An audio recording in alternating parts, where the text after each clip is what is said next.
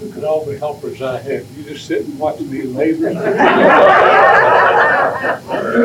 Happy New Year! Happy New Year. And didn't it get off to a great start yesterday in Dallas? I tell you, If we can keep that kind of momentum going, we've got it made.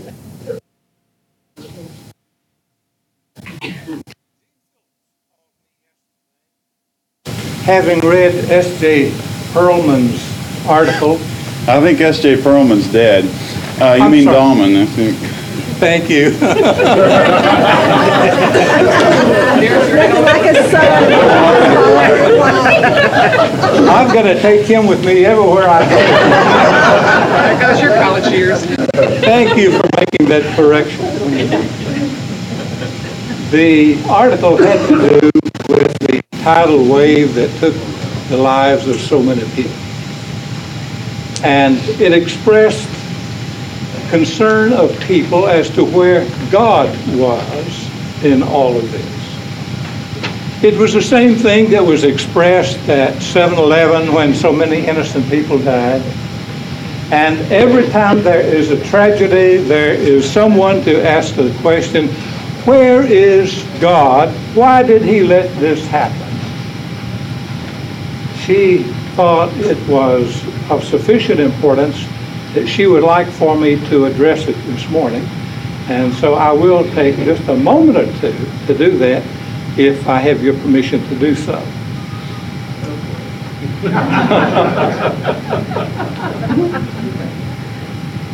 The article about which I spoke stated that one-fourth of the people who had been asked to respond to this great thing that happened, one-fourth said that God had caused it. Now, as to why he caused it, they had doubts and wonder. It's a question that comes when there's an individual tragedy in a family. Why did God let this happen? Now, let us begin by saying God is all powerful. God can do whatever God wants to do whenever God wants to do it. It isn't a question of whether he can change the events of history. It is simply why do these things happen when God is in a position to prevent them? Now, let me admit that as limited as I am in knowing what's best for the world and for people, if I were God, I would have somehow prevented the people getting killed in this great catastrophe. If it were in my power, I would stop automobiles from wrecking and taking the lives of the occupants. If I were God, I would stop everything before it happens that is detrimental to anyone's life. But I'm not God, and God knows far better than I. And when He acts, He acts with greater wisdom, greater knowledge than I could ever even dream about having. So it rests upon this one fact. Things happen in the world every day that we wish would be prevented, knowing full well that God could prevent it. And so many of us would question, why does not God prevent these things? Now, God is able to prevent them. And sometimes God does. I pray. If I do not believe that God could alter any facts to my benefit, I wouldn't ask Him for those things. I would know full well that what's going to happen is going to happen, so why bother God in telling Him what I want out of it? And over the years of my life, I have to identify those times when I cannot account for those events taking place if it were not for the fact that God touched the heart of someone, put an idea in someone's mind, or in one way or another acted in a way that my life was made better. And I think each of you can do the same. So God can. And God does. But not all the time. The question that has arisen from this great tragedy is why did God let innocent people suffer?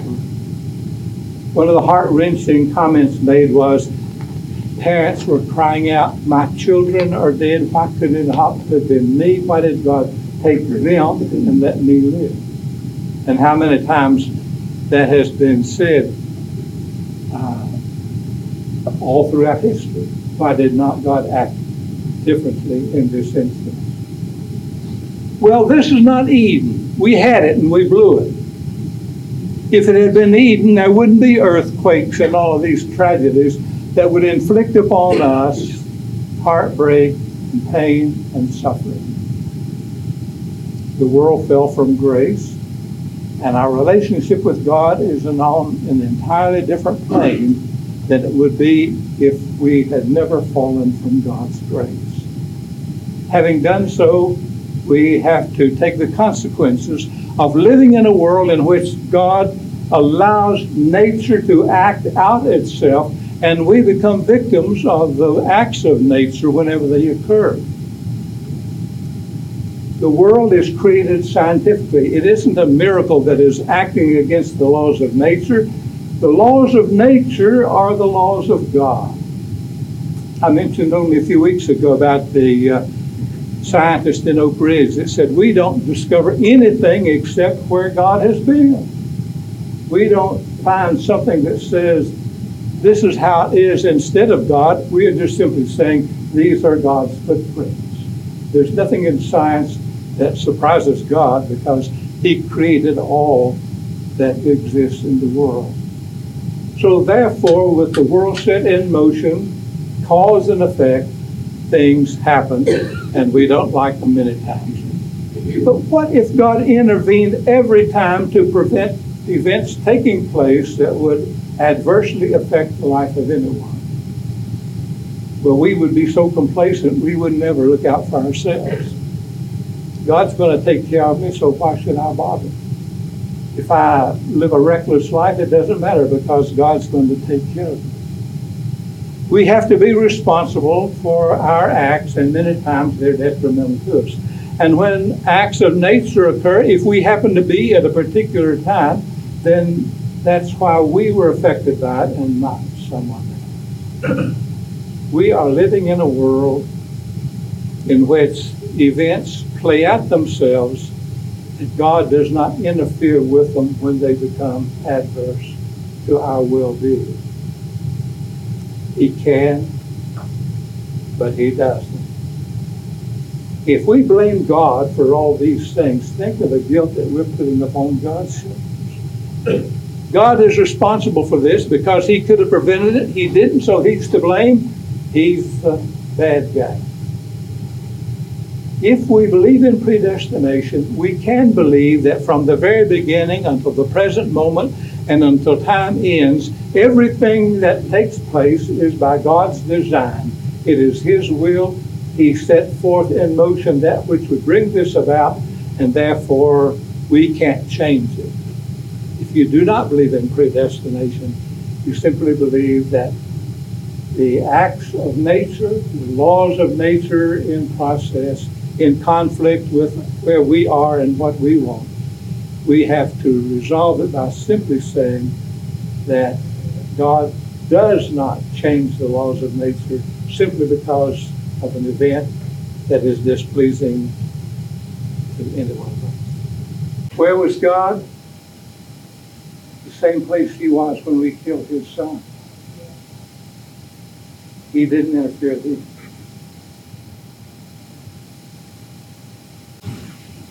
I don't want to take more time on this, but I hope that I clarified it somewhat. If not, tell me. Hey, man. Yes. Oh, Jesus, didn't Jesus say something about in the world you will have tribulation? Yes. But be of good cheer. Thank you. Quite well made. Sometimes the first evening. Good can come out of adversity, and when we yield ourselves, then though we would not want that adversity to take place, it is not destructive to the extent to which we cannot grow from it and become better persons. We grow through adversity. I don't want to grow. I'm happy with myself. Will Waterback gave an example of that in his sermon today, um, the journey service, Uh-huh. um, how he proved from the incident that happened to in college. He had that not happen, he wouldn't have seen God, how God could use him. Well, simply put, God did not cause the tidal wave. It was an act of nature, an earthquake underwater that put into play events that resulted in the death of many people. The world is filled with tornadoes, earthquakes, hurricanes that are destructive, but it is a natural way in which the world is played out. And God does not manipulate nature any more than he manipulates us by a string that takes away freedom. Nature has freedom, and we have freedom, and God does not interfere in that, except in certain instances individually when there is a reason for God to do so. But if God always leveled the path and there were never any obstacles, there would be nothing to challenge us, cause us to be better. We- would be loafers upon God generosity. Now, let's take a quantum leap. Years ago, there was a television program on called Quantum.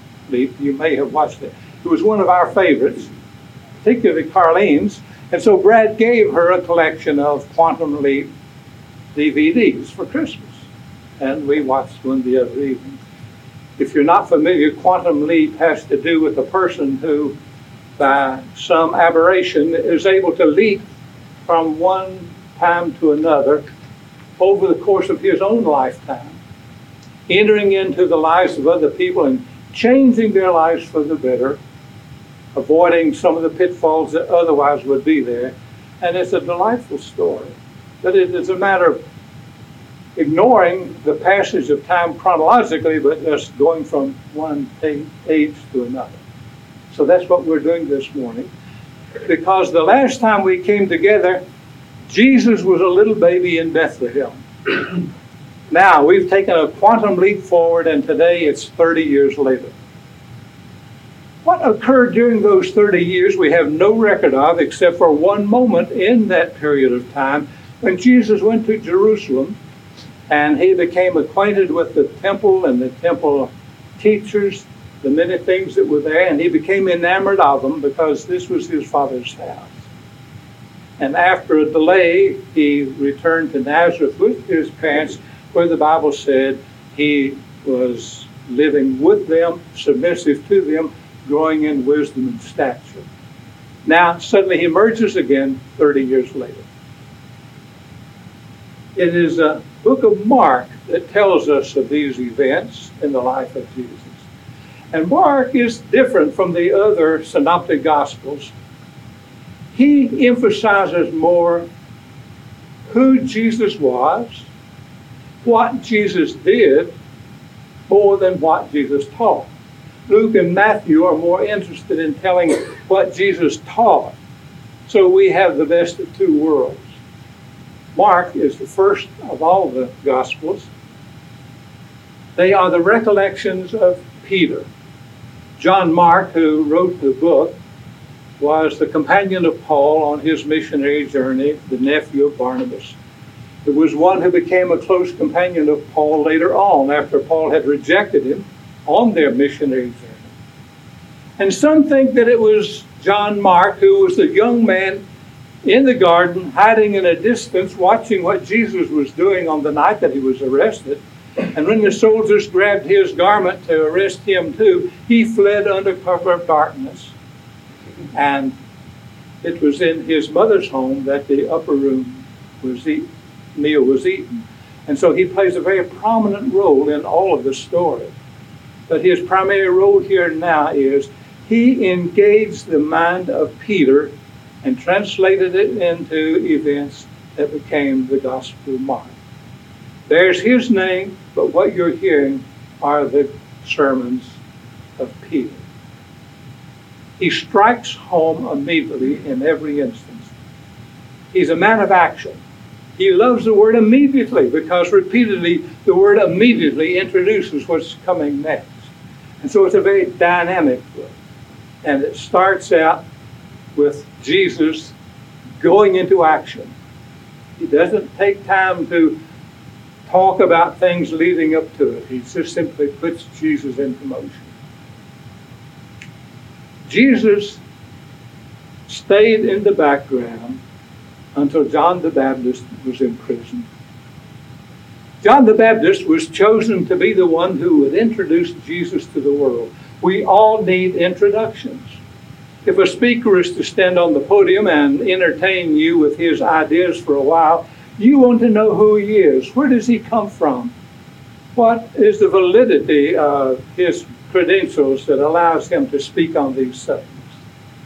And so we pick someone who's very articulate and colorful, and that person stands up and builds an image before he speaks so that you're eager to hear what he's got to say because of what the person who introduced the speaker has said. John the Baptist introduced Jesus to the world.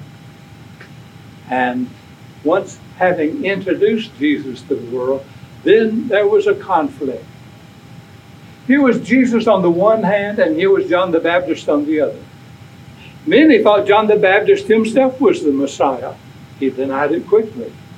But there was Jesus on the other side. They were cousins, but there were disciples of each. How would they adapt themselves to the other if both were to carry on ministries? There was a conflict in one of the large churches in Knoxville where a staff member had been on the staff for about 30 years as an employee. And he had seen many ministers come and go, many other staff persons come and go. And the longer he stayed, the more strength and power he gained among the people in the congregation. You know, Bob, Bob was your beloved pastor here at Muncie. He went to that church. Bob said to me, the bishop said, You go in and straighten out that church.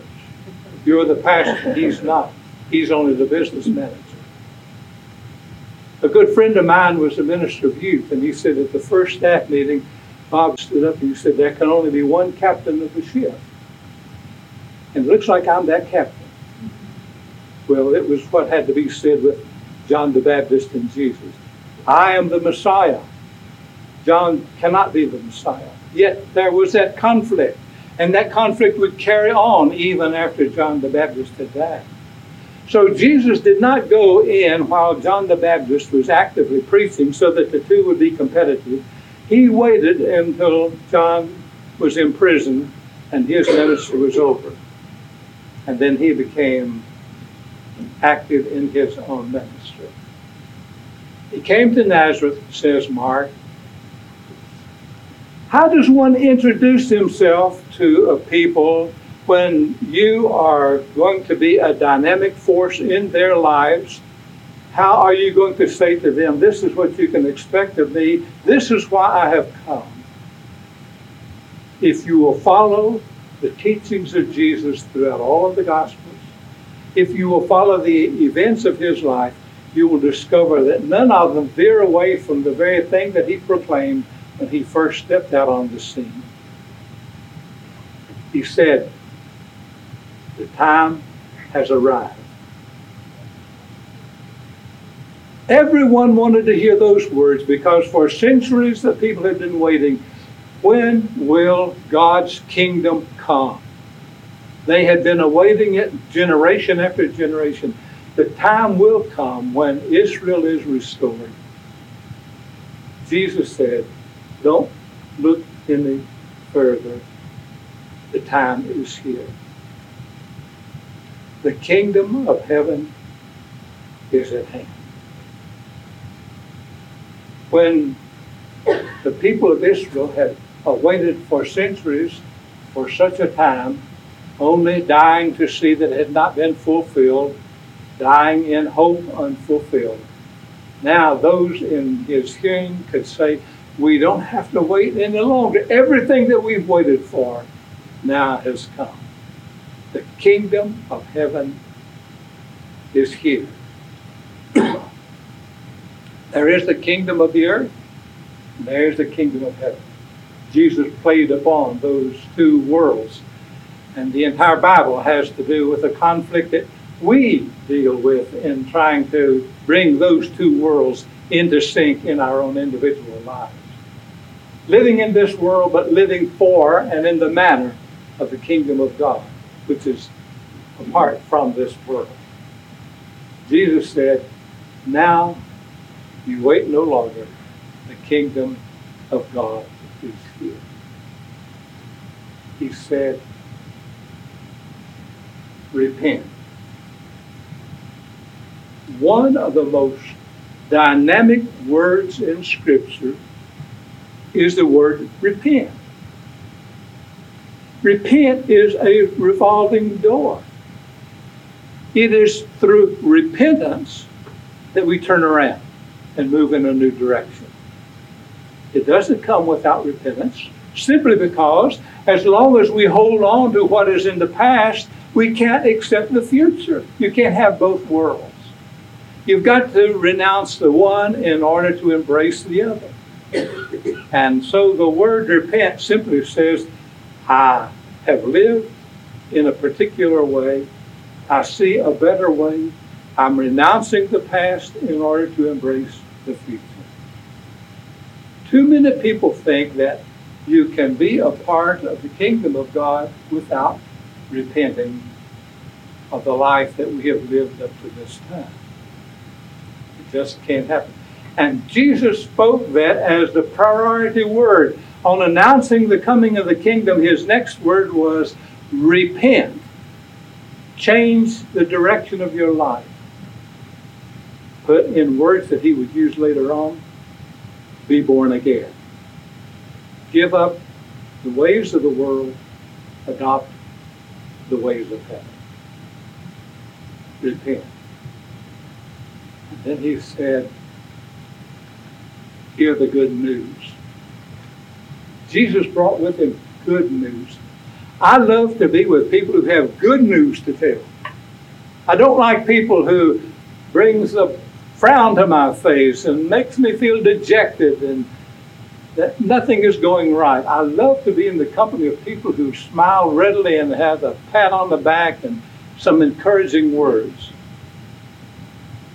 Good news, the gospel. Good news. What is the good news? The good news is we have no need to wonder any longer about what is true and what is untrue. Everything that was said prior to the coming of Jesus was conditional in its truth. Sometimes it was ultimate truth, sometimes it was truth as seen in circumstances, but it was always seen through the eyes of a human being, a person who is finite in their understanding. That Jesus was anything but that. I am the truth, Jesus said. So all we have to do is to lock onto his mind and to listen to his words, and we've got truth. We don't debate it because Jesus said it.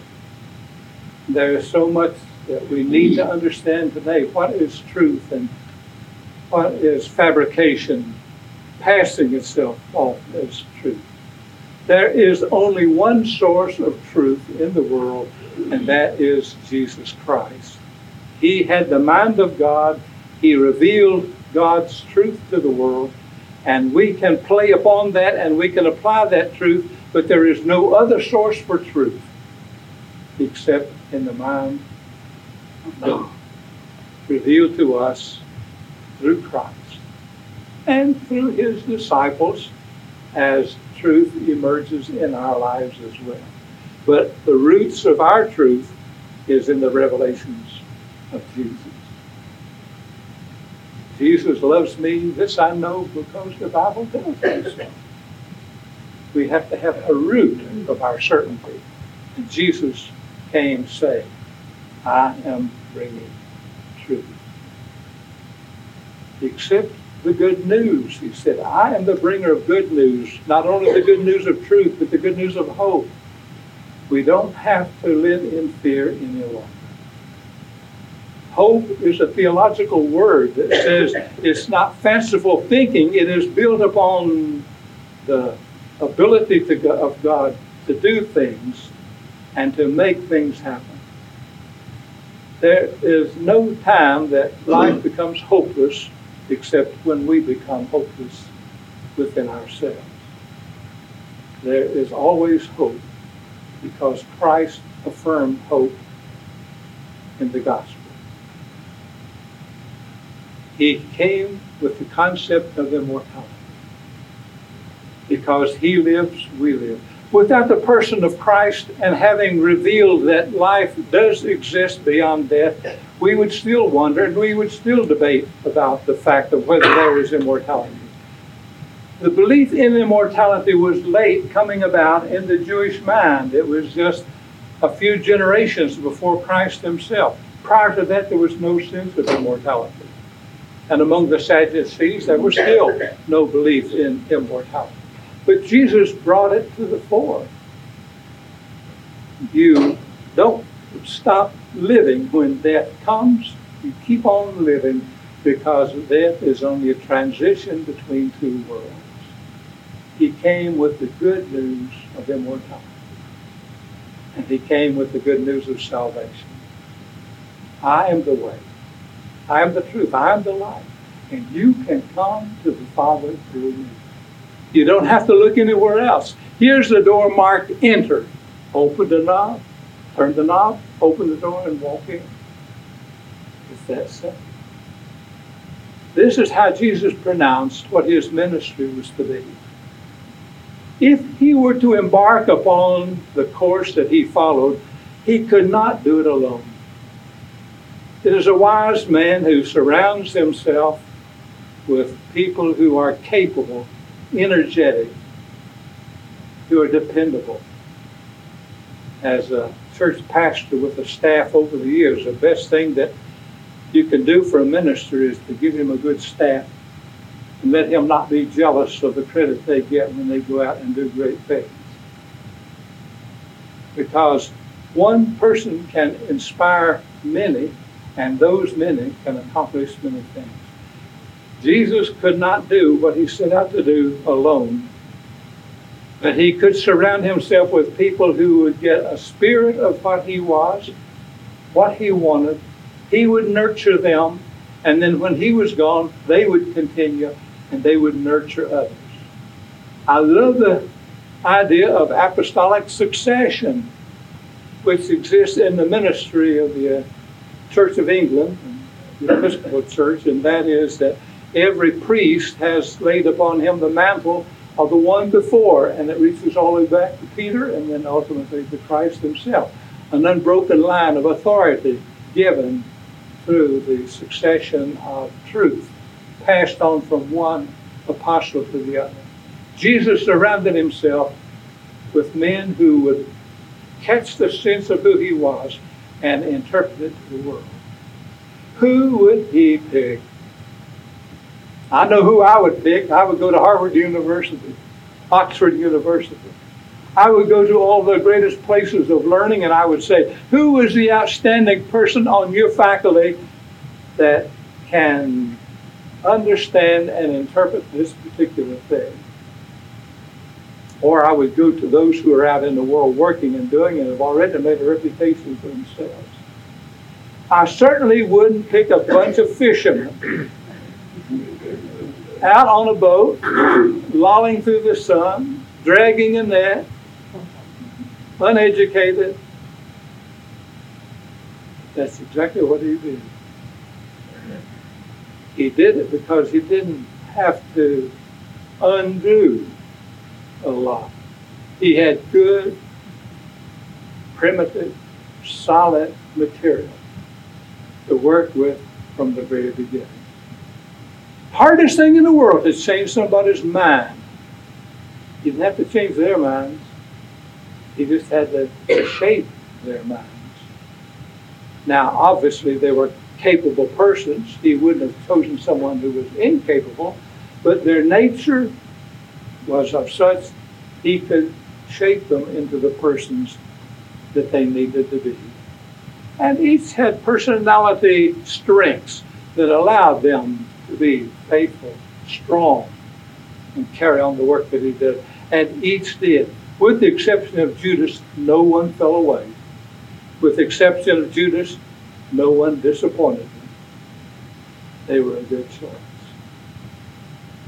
Having chosen, as Mark identified the six, there were more to come, but the six who were fishermen, he said the thing about it is they didn't question the moment that he said, Follow me. They didn't say, Well, we'll think about it. Give us a few days. We've got some things to do before we can make that kind of commitment.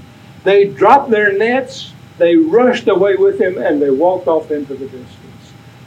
Mark saw that as the mark of a true disciple, unquestioning, called to serve, to serve.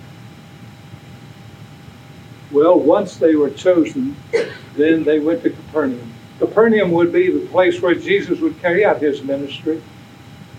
That would be his role. And when Sunday came, their Sabbath, Saturday, they went to the synagogue. And as is true in Jewish synagogues, persons present are invited to get up and elaborate upon the scripture that's been read. And Jesus was given that opportunity. Here, he faced the people now for the first time, theologically, as a speaker of authority. And when he was finished, there was total silence. They whispered to one another, Who is this man? He speaks with authority, not as a scribe's. The scribe's authority rests upon somebody else. He speaks with authority from himself. He is the authority. They recognize that immediately. The power of Christ from the very beginning was the authority that was in him, placed by God, and recognizable to the people to whom he spoke. He spoke with authority. And then there was a man in the synagogue possessed of demons. And thank goodness my time is up. you have to handle the demons on your own. any questions or any comment on today's? Vance, one quick thought I was heard of was about the tsunami. And I was thinking of a comment that was made this morning on television. They were interviewing a freelance reporter about comparing the devastation to a hurricane or maybe just like different disasters he covered. And he said the amazing thing to him was that it was 30 to 50 yards inland some places very, very narrow. And from that point on, he was in Thailand. It was normal. There was electricity, like anything else. And a phone rang as, as we were talking about it, that, you know, this is nature, and man around the world has developed areas, let's call it beachfront, where nature, where God has placed the laws of nature, and through our own pleasure seeking or whatever we want, we have uh, developed those areas. And it may be something that God has given us minds to use that maybe we need to think about that this is a disaster of a hundred thousand. But if we really think about it, maybe we need to think about not putting our population centers in low-lying areas in the future, which may be disastrous billions. So there may be some good that can come out of this, even as devastating as it is. And Muncie Church shouldn't have been built over a fall. Well, we, we have a great hand in determining our own destinies, that's for sure, and uh, uh, it's a good point. I hope that the point that I could make, and I was very inarticulate in expressing it, I was aware at the time. But what I wanted to say above all else, God does not punish us through events. And God, God does not prevent events from taking place that would normally have a negative impact on our lives. And we can't blame God.